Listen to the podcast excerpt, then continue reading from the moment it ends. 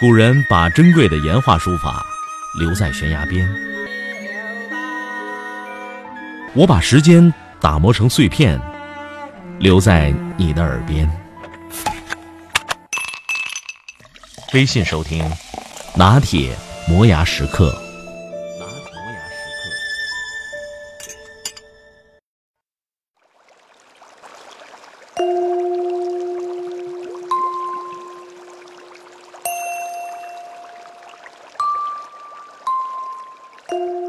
把初恋的温馨用一个精致的玻璃盒子盛装，等到青春过尽垂垂老矣的时候，掀开盒盖儿，扑面一股热流，足以使我们老怀堪慰。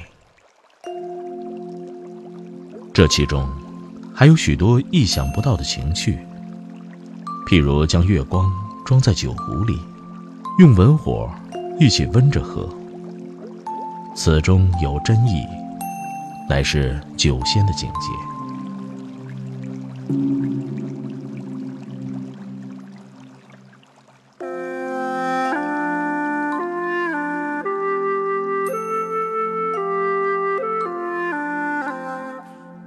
有一次与朋友住在狮头山，每天黄昏的时候，在刻着即心是佛的大石头下开怀痛饮，常喝到月色满布才回到和尚庙睡觉，过着神仙一样的生活。最后一天，我们喝得都有点醉了，携着酒壶下山，走到山下时，顿觉胸中都是山香云气，酒气不知道跑到何方，才知道喝酒原有这样的境界。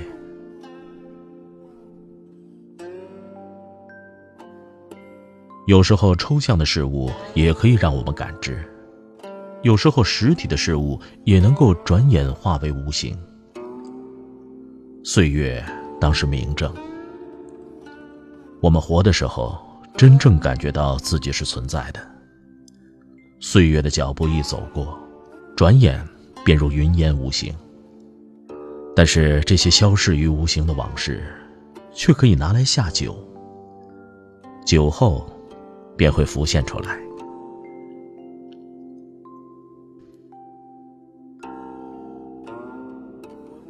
喝酒是有哲学的，准备许多下酒菜，喝得杯盘狼藉的是下乘的喝法。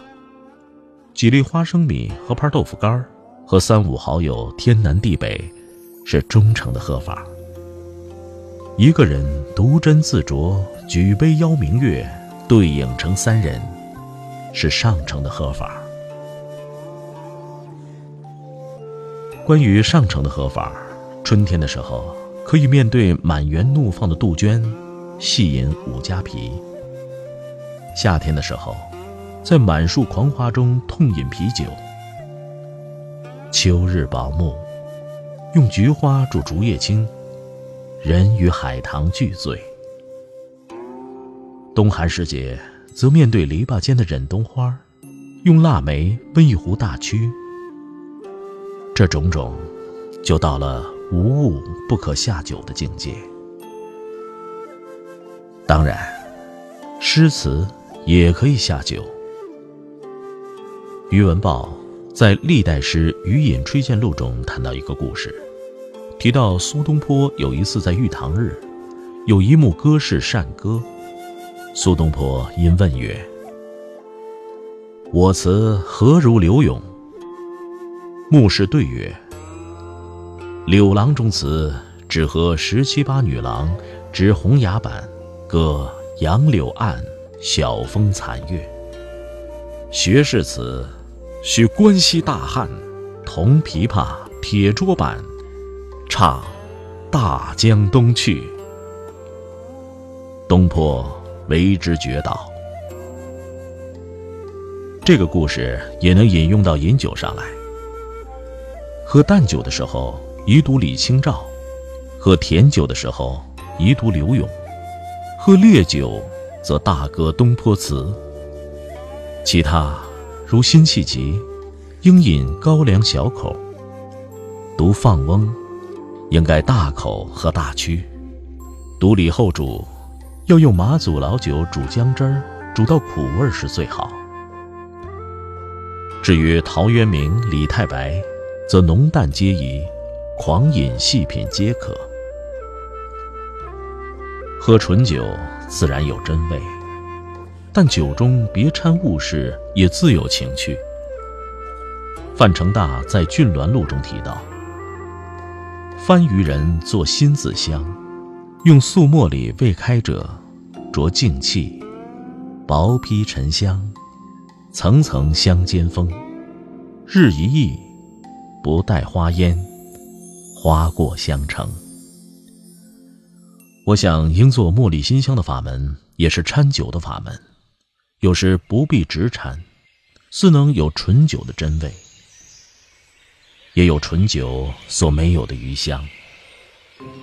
我有一位朋友善做葡萄酒，酿酒时以春天桂花为色，酒成之际，桂香袅袅，直似天品。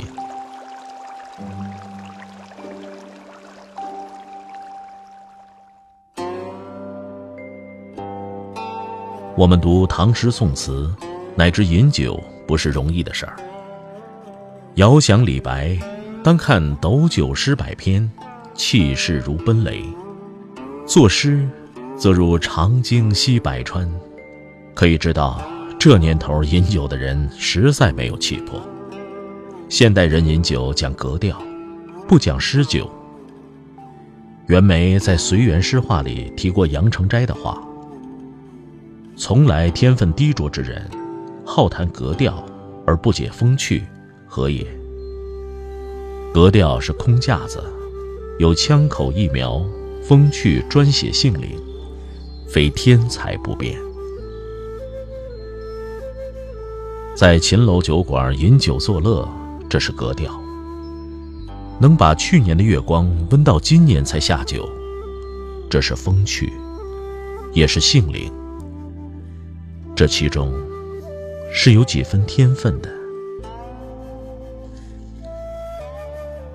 《维摩经》里有一段天女散花的记载，正是菩萨为总经弟子讲经的时候，天女出现了，在菩萨与弟子之间遍洒鲜花，散布在菩萨身上的花全落在地上，散布在弟子身上的花却像粘黏那样粘在他们身上。